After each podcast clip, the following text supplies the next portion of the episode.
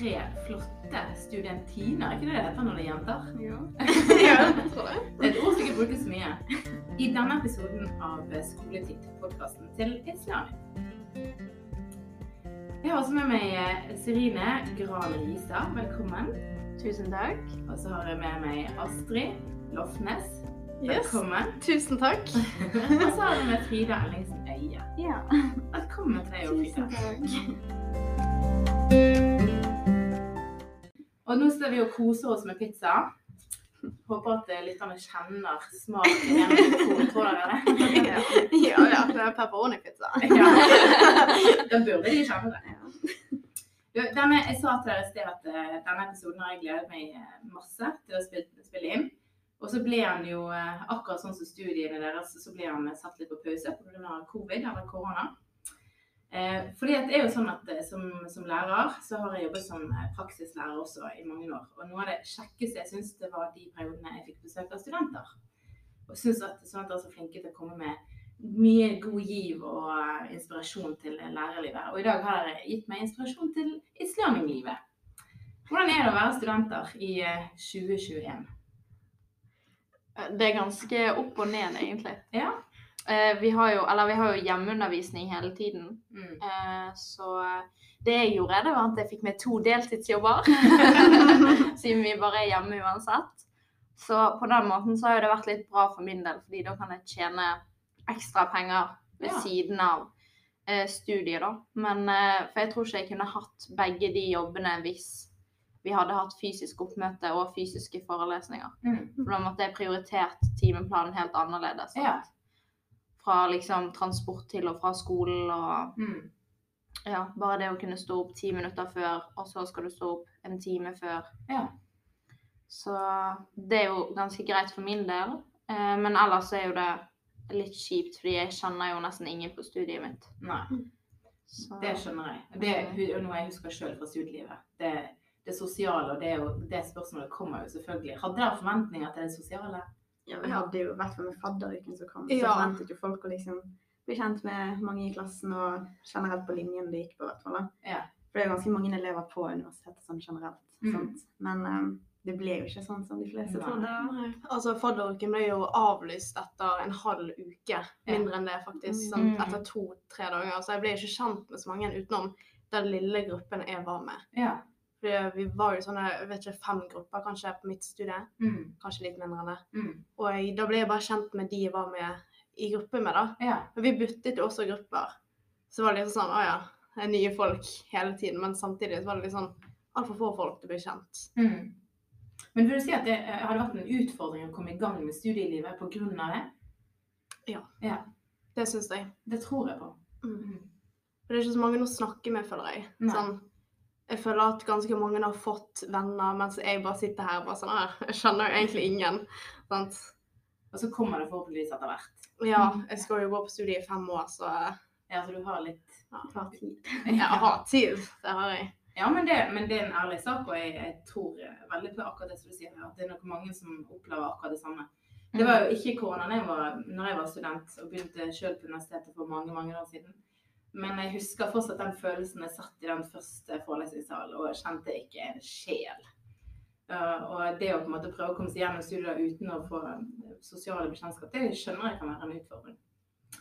Ja, jeg blir veldig stresset eh, med at jeg på en måte føler ikke meg komfortabel til å liksom sende melding til noen og være sånn Å ja, men hvor skulle vi levere denne oppgaven, på en måte? Så Ja. blir jo man sittende igjen med å måtte finne ut av alt selv. Ja, jeg er helt enig med det. Ja. Og så er det òg liksom Jeg tenker jo Jeg kommer jo fra Bergen og studerer i Bergen, så jeg har jo allerede en stor vennekrets fra før av. Mm. Men så tenker jeg på de som kommer f.eks.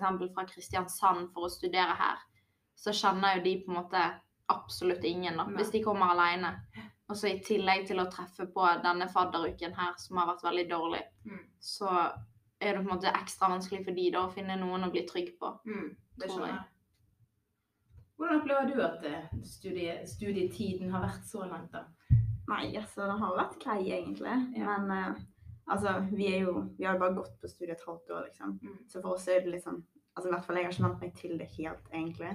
Og det vi fikk av vanlig skole, var jo liksom to måneder, kanskje. Altså Ja. sånn med oppmøte og sånn. Ja. Og for meg også er ikke sånn at jeg møter ikke hver dag, fordi vi må bare møte noen ganger. sant?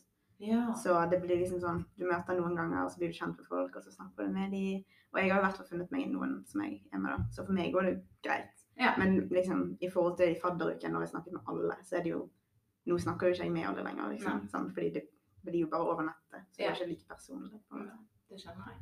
Så, Det er, jeg er jo litt sånn stusslig også, samtidig som jeg syns at dere er flinke til å på en måte ja, finne positive sider ved det, sånn som du sa, Serine, med at du hadde fått deg flere deltidsjobber. Og sånn som du sier, Frida, at du har faktisk du hadde fått noen vennskap, men, Mm. men det blir vanskelig å, å ivareta dem. sant? Ja, det er Ja. Men hvordan er liksom en, en uke på universitetet nå, da? Er det, får man noe sånn dag-til-dag-undervisning, eller får du bare beskjed om at dette skal du gå igjennom, eller hvordan, hvordan fungerer? Jeg har eh, Zoom-forelesninger Ja. hver dag. Ja. Så jeg har egentlig ganske mange fag å følge opp for. Men eh, det er egentlig bare Zoom på meg. Og så har jo jeg lab, da. Ja. Så eh, der må jeg møte fysisk. Utenom forrige uke, der med de strengere Ja. tiltakene. Men ja, for forrige uke så var jo Bergen helt stengt. ja, da Mm. fikk jeg ikke lov til å gå på lab. Og da hadde jeg to lab- lab-dager. Men Ja. de ble forskjøvet til denne uken. Og Hvordan, ivaretar man liksom smittevern på, på laben? jobben? Vi får faktisk en fast plass. Ja. Vi får et nummer, og så skal vi være der hele semesteret. Så det er liksom din faste labb? Ja. Det er jo litt sånn trygghet, det òg, da. Ja, det er jo det, men det er jo flere folk som sitter der. Ja. Det er ikke bare jeg som sitter der, det er jo flere labgrupper. Ja. Men altså, vi spriter jo hver gang vi tar på Tina. Ja. Så det går egentlig ganske greit. Ja. En av de tingene som jeg føler jeg, jeg må spørre om, er dette her med eh, Altså, der snakker vi om at dere har mye forelesninger på Zoom.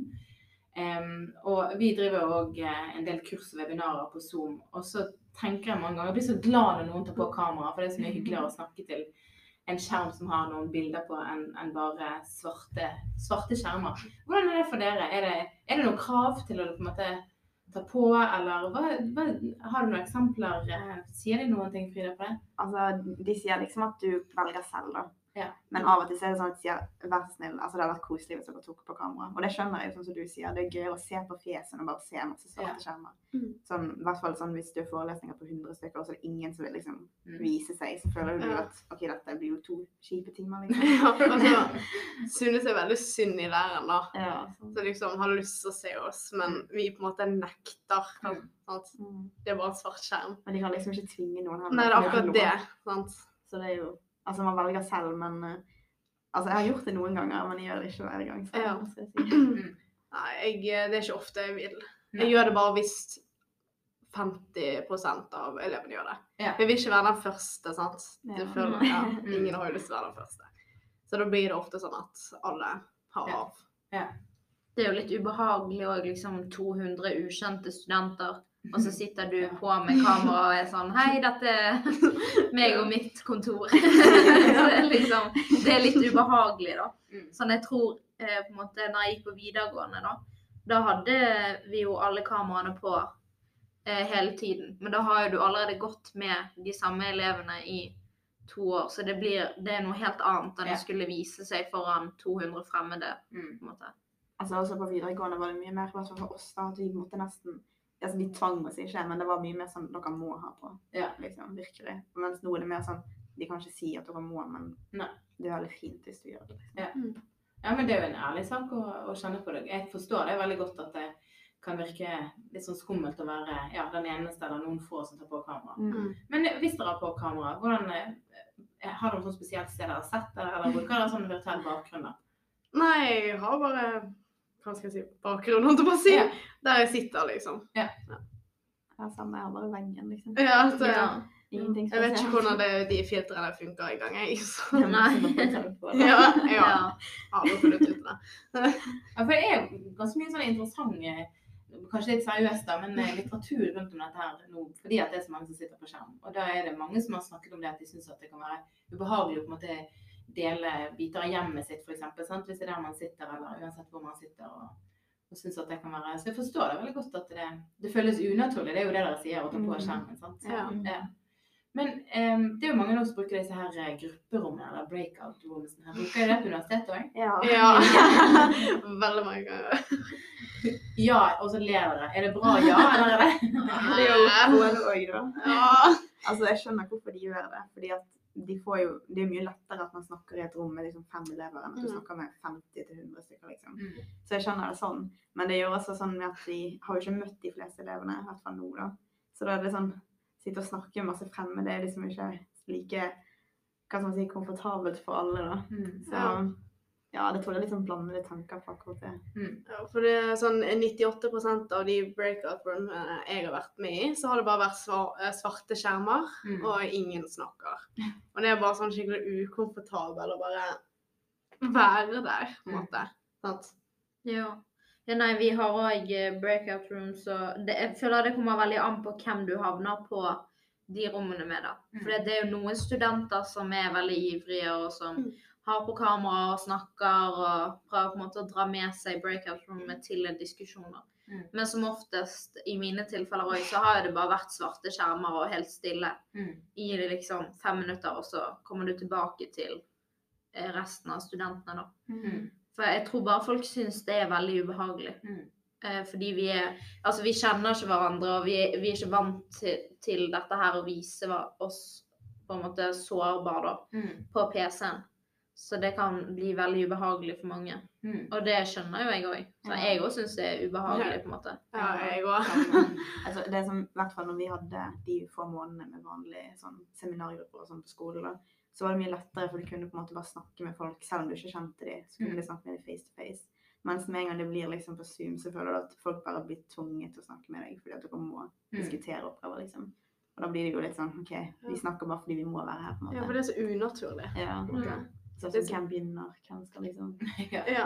Og så er det noe med kroppsspråk òg, liksom. Sånn, Mm, hvis du ja. snakker med dem face to face, så ser du hvordan de reagerer på det du sier. Det kan jo man ikke over Zoom. Og det kan jo gjøre samtale vanskeligere, fordi eh, hvis du får et svar da, så må du på en måte klare å tolke hva du skal respondere til det igjen. Så det blir jo vanskeligere å holde en samtale fordi du ikke har tilgang på Mm. liksom uttrykk og kroppsspråk og sånt. Hvis du hadde visst, Astrid, at det, nå skal du inn i dette grupperommet, og det er du som skal være ordstyrer, hadde det vært lettere hvis du hadde fått lukka? eller hadde det fortsatt like skummelt? Eh, altså, jeg liker ikke å Hva skal jeg si? Leder. Ja, det er noe jeg ikke liker. Altså, for meg hadde ikke det gått. Nei. Men Altså, jeg vet ikke med dere, da. Jeg tenker sånn at Det kunne vært greit hvis det er en som på en måte selv sier at den kan være liksom ordstyrer eller noe. Men hvis noen bare velger deg, og du er en av de som er mest introvert og sjenert, og sånn, så er det veldig sånn OK, skal jeg snakke for alle etterpå? Det blir jo ikke så gøy. For vi har av og til fått sånn at OK, du skal være ordstyrer. sant? Jeg har aldri fått det selv, men sånn i andre grupper og sånn. Og da er jeg sånn herregud, jeg håper ikke det blir meg, liksom. For jeg vil ikke snakke foran alle. Ja, det er akkurat sånn jeg òg føler. Men det funker sikkert bra for noen, da. Mm. At det er i hvert fall en som på en måte står for gruppens tanker og sånn, da. Nyttig erfaring. Mm. Greit å, greit å vite, i hvert fall. En ting også kunne jo kanskje vært å Fordi hver gang vi har breakout room, så er det jo nye folk hver gang. Mm. En idé kunne jo vært, hvis det var mulig, da, å å få liksom de samme folkene på hvert breakout rooms. Yeah. For da har du Da kan jo Samme du bli grupper. Ja, samme grupper. For da kan du jo bli kjent med dem. At vi er liksom første breakout room, så er det sånn OK, dere skal være sammen resten av dette semesteret her. Første gangen så bare blir vi litt kjent. For da tror jeg man åpner ganske mye trygghet, istedenfor at man vet at hver forelesning så møter du liksom på fem til åtte nye fremmede fjes, da. Mm. Problemet med det er jo bare hvis folk på gruppen ikke kommer helt overens. Da. Eller liksom, Mm. altså jeg tror ingen kommer til å liksom ikke være hyggelig mot hverandre. Det er jo bare over nett, sant? så det blir ikke så personlig uansett. Men sånn, når vi var på ja, vanlig skole igjen, da, så var vi at vi kunne sitte med de vi ville. Men Mm. at vi skulle diskutere spørsmålet på sånn grupper til liksom fem til ti stykker på et Mm. bord. Så da valgte du jo gjerne de du kjente fra før av, og så ble det noen fremmede Mm. som du ble kjent med. Så Mm. det syns jeg funket greit, da. Ja. Ja. Så rett og slett eh, tenke oss om når vi bruker breakout rooms. Ja. Mm. Men, men eh, samarbeid for meg var i hvert fall en stor del av studielivet. Hvordan får dere til samarbeid med andre studenter? Det er vanskeligere, da. Ja, jeg samarbeider ikke med noen. Nei. Jeg, eh, jeg kjører egentlig holdt på å si, mitt eget løp. Jeg ser forelesningene når de eh, gjør de oppgavene man skal gjøre. Og så har jo jeg på en måte hun ene studievenninnen som jeg kan spørre ting om. Men det er jo sånn som eh, med Frida, da, at ting blir på en måte litt overfladisk siden du ikke på en måte kan møte de og bli sånn ordentlig godt kjent med de, Mm. men bare på en måte snappe eller Mm. sende meldinger til de da. Mm. Så det er jo på en måte litt vanskelig der òg å skulle spørre om hjelp til oppgaver og sånt. Mm. Og så føler man seg gjerne litt sånn masete hvis man hele tiden spør Mm. og sånn. Så i hvert fall jeg som skriver jo alltid ja, når var det egentlig den skulle inn, eller sånn, er du sikker på at du skal skrive om det og det og sånne ting. Så jeg føler jeg at jeg maser veldig mye, men de lurer jo på akkurat det samme de òg. Mm. Så det er jo på en måte ikke så ille å spørre egentlig. Nei, og så er det det har jeg i hvert fall prøvd å alltid si til elevene mine, at spør en gang for mye en gang for lite. Nå har jeg aldri undervist på universitetet, men, men jeg vil jo tro at foreleserne deres sier det samme, òg. spør en gang for mye en gang for lite. Hvordan er informasjonen ut til dere studenter da? Føler du at du får god nok informasjon? Ja, jeg føler sånn, i hvert fall for min del nå har det gått ganske greit. Sier jo liksom alt vi skal gjøre og sånn. Men av og til så er man jo litt sånn usikker på ok, skal jeg faktisk møte nå, eller er det sånn Mm. Hvert fall med Zoom-møter, da, om man må se på det som er direkte, eller kan Ja. man se det senere, for de legger det jo ut. Ja. Så av og til er det sånn, skal man liksom se det klokken åtte, eller skal man ta det litt mer når man er våken, liksom. Ja. Mm. Ja, det, de sier ganske mye da, så Mm. jeg skal ikke klage på det egentlig. Ja, jeg får jo mailer hele tiden som Ja. er sånne nye oppdateringer eh, Ja. i faget og sånt. Og så hvis jeg på en måte er usikker på noe, så sender jeg som oftest melding til foreleseren først. Ja. For det, det har jeg i hvert fall merket i mitt fag, da, at de er veldig flinke til å være aktive på meldingene. Mm. Eh, og det tror jeg jo har med noe med situasjonen vi er i, at de vet at de må være lett tilgjengelige. Mm. Så det er jo ganske betryggende. Ja. Mm. Og det er flott, da. Det er det jo kjempebra. Ja. Det er også bra, for de legger, eller i hvert fall, jeg vet ikke om de for dere er det på deres fag, men vi får sånn mail for hver uke, sånn ukentlig rapport, sånn at du vet om du har levert inn alt, eller du har sett alt, liksom. Nei, det er for ikke det- vi. Nei, vi får bare sånn kunngjøringer. Husk det. Ja. Påminning. Ja. Det er egentlig alt. ja, vi òg. Nå vet jo ikke de som hører på at dere ikke studerer det samme faget. Det, men det er jo fint å vite at, at det er forskjell. Er det andre ting dere savner, da? Eller, som dere måte, eller kanskje ting dere faktisk tenker dette er bra, sånn må det bli, og sånn må det fortsette? tenker spesielt kommunikasjon mellom forelesere og eh, studenter, da. Ja. At de har vært veldig flinke disse årene her, eller dette halvåret, da. Mm. Med å på en måte svare aktivt og ikke la det gå liksom åtte timer før de svarer, men at de er inne og sjekker kontinuerlig om folk lurer på noe. Mm. Så det syns jeg i hvert fall er veldig bra. Mm. At de er innstilt på å hjelpe. Men har dere forventninger til videre studieliv, da? Han tror dere er med om et år, liksom. Tror dere at det er fortsatt Zoom-undervisning, da? Vi håper i hvert fall ikke at det er. Nei, jeg håper ikke det. Jeg det er sykt vanskelig. Ja. Ja. Og så er jeg nesten litt redd for det òg, fordi nå har vi liksom gått eh, i snart et helt år med Zoom-undervisning. Og så tenk liksom når vi plutselig skal begynne med fysiske forelesninger. Mm. Det virker nesten litt rart å tenke på. At, vi skal, at dette er på en måte ikke en vanlig hverdag. Mm. Sånn vi skal jobbe oss tilbake til det som er vanlig, da. Mm. Så vi vil jo på en måte miste den friheten med å kunne se en forelesning et par timer etterpå. Hvis du må møte fysisk. Ja, det er sant. Mm. Det er sikkert noen som syns det er vanskeligere å møte fysisk OL. liksom. I hvert fall de som ikke har fått den tryggheten. Ja. Sånn folk som du sa i sted, som ikke er fra Norge, eller Norge, som ikke er fra Bergen, da. De er jo sikkert litt sånn alene, eller Mm. hvis de bor i kollektiv, så har de jo kanskje noen der. Mm. Men at de kanskje ikke har så lyst til å gå tilbake, da. Mm. Så, Ja, det er klart at man har oppdaget en, en ny virkelighet som fungerer på sett og vis, sant? selv om man savner mye av det som, som man hadde før, før det ble, ble korona. Mm. Men vi snakket også litt om, om eh, at det går an å være sosial selv om, selv om vi er på nett. Liksom. Hvordan er dere sosiale nå, da? Mm, Jeg er i hvert fall med liksom en liten kohort, da. Ja. Eh, Med liksom nære venner og prøver å sosialisere meg der. Utenom det så er det egentlig ikke noe sosialt på studiet, da. samme her. Det er Ja. ikke ingenting som er på en måte planlagt av skolen, sånn. Nei. Dette skal dere gjøre sammen, eller noe, liksom. Det, er mer, det går bare på melding. Mm. Ja. Ja. Det blir litt sånn.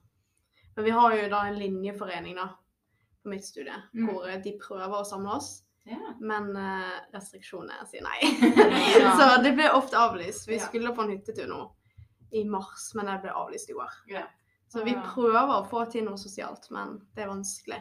Ja. Så. Det er jo veldig bra, da. Jeg, har jo, jeg kjenner jo mange som går på NHH. Og de har jo sånn eh, på en måte drikkekvelder og sånt over Zoom.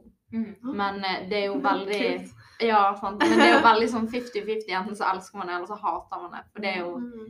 litt rart å på en måte skulle drikke vin med en PC. Det er på en måte sånn det blir. At du bare ser masse fjes. Ja, at du bare ser masse fjes på en PC, og så bare drikker du vin og koser deg. Det blir veldig merkelig. Ja, det er hver sin smak. Men jeg føler eh, Norges handelshøyskole, som er NHH, jeg føler de er veldig gode på det sosiale. Ja, de hadde jo fadderuken eh, til tross for at restriksjonene sa de ikke fikk lov. Mm. Eh, men det utløste jo en veldig stor smittebølge fra den skolen, så man kan jo si litt variert på hvordan de takler den situasjonen. da. Men eh, de er veldig flinke på det sosiale. Ja. Det er de. Det er bra. Og da, er, og da er, får det bli en øl over, over skjermen. Ja. Ja, vi har hatt noen eh, digitale Jeg liker ikke å kalle det men vi har hatt noen digitale klubber, vi òg. Koronatiden. Men eh, jeg tenker det viktigste er at man finner arenaer der man klarer å være en eller annen form for sosial. Mm. Så, så viktig å ja, henge sånn som du sier, når Linjeforeningen prøver å finne hyttetur, så er jo det fantastisk at du har lyst til å være med. Sant? Og Ja.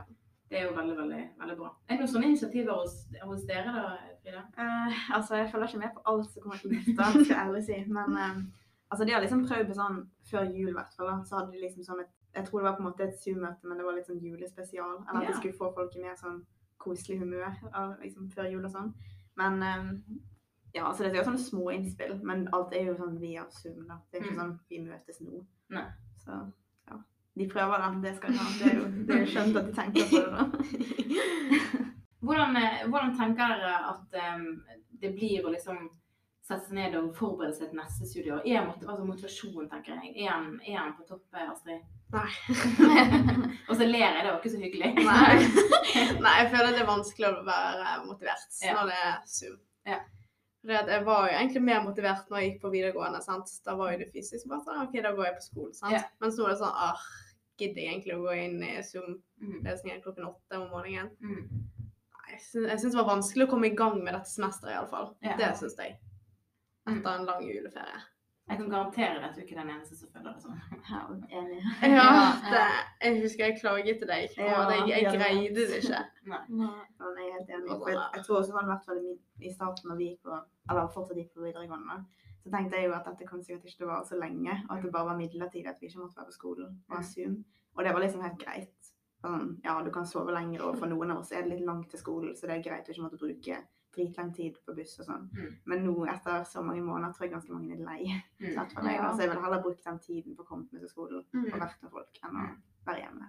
Ja, det setter jo ting i perspektiv. Ja, det, ja. Du har rett i det. Absolutt. Det, det er jo Det sitter en, ganske mange der ute som sitter både på hjemmeundervisning og hjemmeskole og hjemmekontor og ja. Det, jeg tror det er mange som eh, trenger litt sosialisering snart. Ja. Det er et eller annet med det at du skal gjøre ditt private, koselige hjem til både hjemmet ditt og arbeidsstedet ditt. på en måte. Det er jo sånn eh, liksom forskere sier sånn og du bør ikke liksom lese eller studere i sengen, fordi at der skal du på en måte sove. Mm. For det skal være din trygge slappe av. Ja, slappe av og være en trygg omgivelse. Og hvis du leser på sengen, så kobler du det sengen til stress, da. Men nå kobler du jo på en måte hele hjemmet ditt til stress fordi alt foregår hjemme. Mm. Og det gjør jo at folk ikke kommer seg like mye ut òg. Så man blir veldig ja, isolert og innestengt. Mm. Eh, Og det går jo veldig dårlig utover den mentale helsen. Mm. Jeg merker dere det på humøret deres? At det Ja. Ja. Jeg føler vi er litt mer Altså, ikke sur, men jeg er mer sånn åh, det gidder jeg ikke. Eller, Ja. liksom, veldig sånn Mm. med humør, på en Ja. måte. Mm. Det, er jo, det er jo ikke noe gøy, da. I hvert fall når liksom, sånn med familie og sånn, hvis man ja, bor med folk, da. mm. Så er det liksom sånn at de merker seg at, at alle er veldig redusert i Ja. humøret. da. Og det er, jo, det er jo dumt, da. Mm. For det skaper jo sånn dårlig stemning. Mm. Ja. Nå når vi er så mye hjemme at vi må prøve å finne liksom små gleder i hverdagen, selv om det er ganske vanskelig. Mm. Sånn, jeg har jo hund som jeg går på tur med. Også sånn hvis jeg f.eks. skal møte noen venninner, sånn, så blir jo det på en måte en liten glede og et lite avbrekk fra en stressende hverdag. Fordi jeg føler Det kan være det bare jeg som føler Men jeg føler liksom alle dagene går i ett. Mm. Det er bare sånn ett stort liksom slaps av skole og soving. Ja, ja, ja. Så, fordi du får jo ikke kommet deg ut på samme måte. Sånn som Frida sa, liksom bare det å dra til og fra skolen, på en måte. Nå er jo du på skolen med en gang du står opp. Mm. Ja. Ja, det blir vanskelig å, å, å sette grensen. sant? Når tid Mm. er på en måte studiedagen ferdig? Og når tid begynner han. sant? Altså, det er klart at Sånn er det nok veldig mange som opplever at det er sånn. Jeg kan i hvert fall si at jeg sitter jo ikke med hjemmestue, men jeg sitter på hjemmekontor. Jeg syns akkurat det er ganske vanskelig. Mm. Å vite at ja, nå begynner arbeidsdagen, og nå er den ferdig. Og jeg tror jo at Vi snakket jo litt om det dette her å, å, studere i samme by som man kommer fra. sant? Der jeg nevnte, eller Du nevnte så vidt, Sirine, om at man har et nettverk fra før av.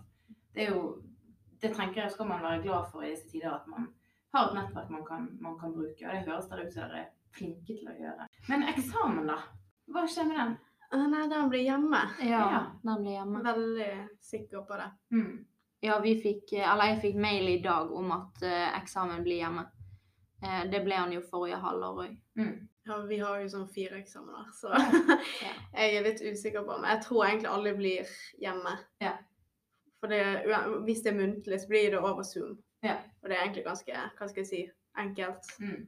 Ja, det er gjennomførbart. Det er, Ja, sant. Mm. Det er jo det. Men skriftlig, det hadde vi også i fjor. Altså hjemme. Ja. Og det gikk egentlig ganske greit. Ja. Det er jo.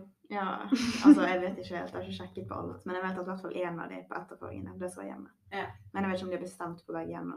Men hvis dere hadde studert eh, studier som hadde involvert praksis, vet dere hva som hadde skjedd med, med, med de studentene som har praksis?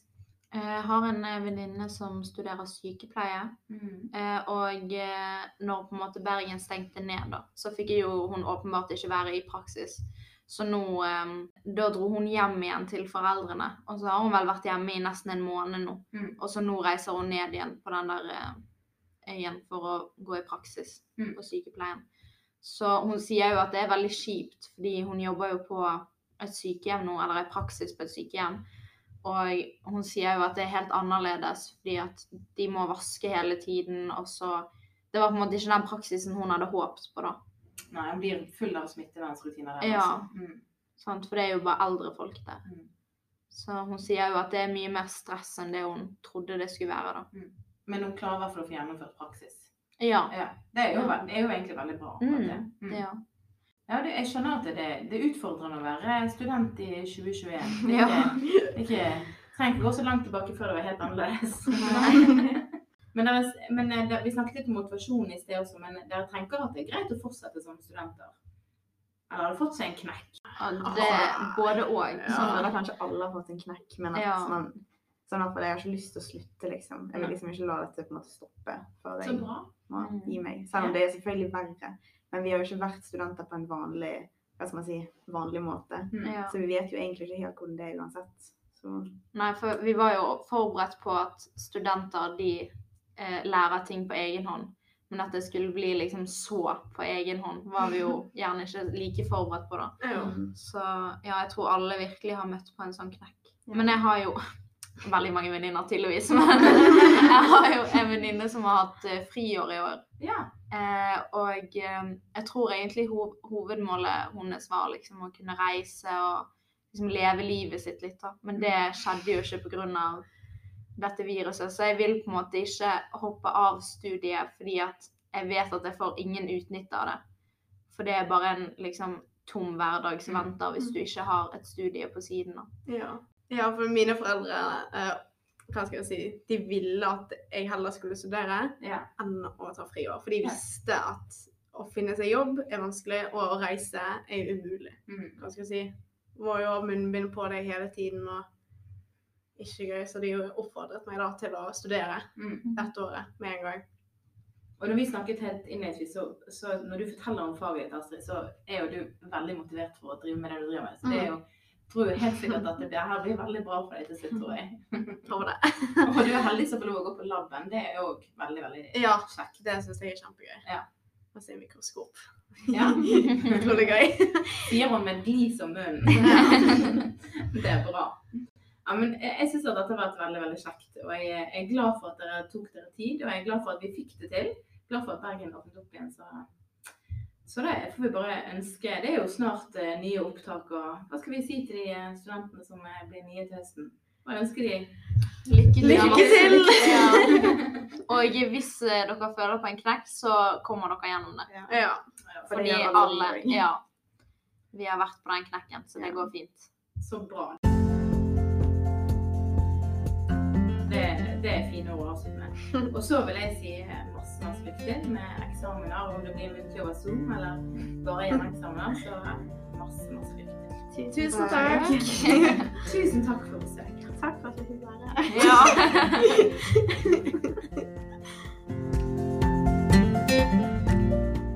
Dette var en episode av Skoletid, en podkast for deg som interesserer deg for læring, pedagogikk og mestring i en digital utdanningshverdag.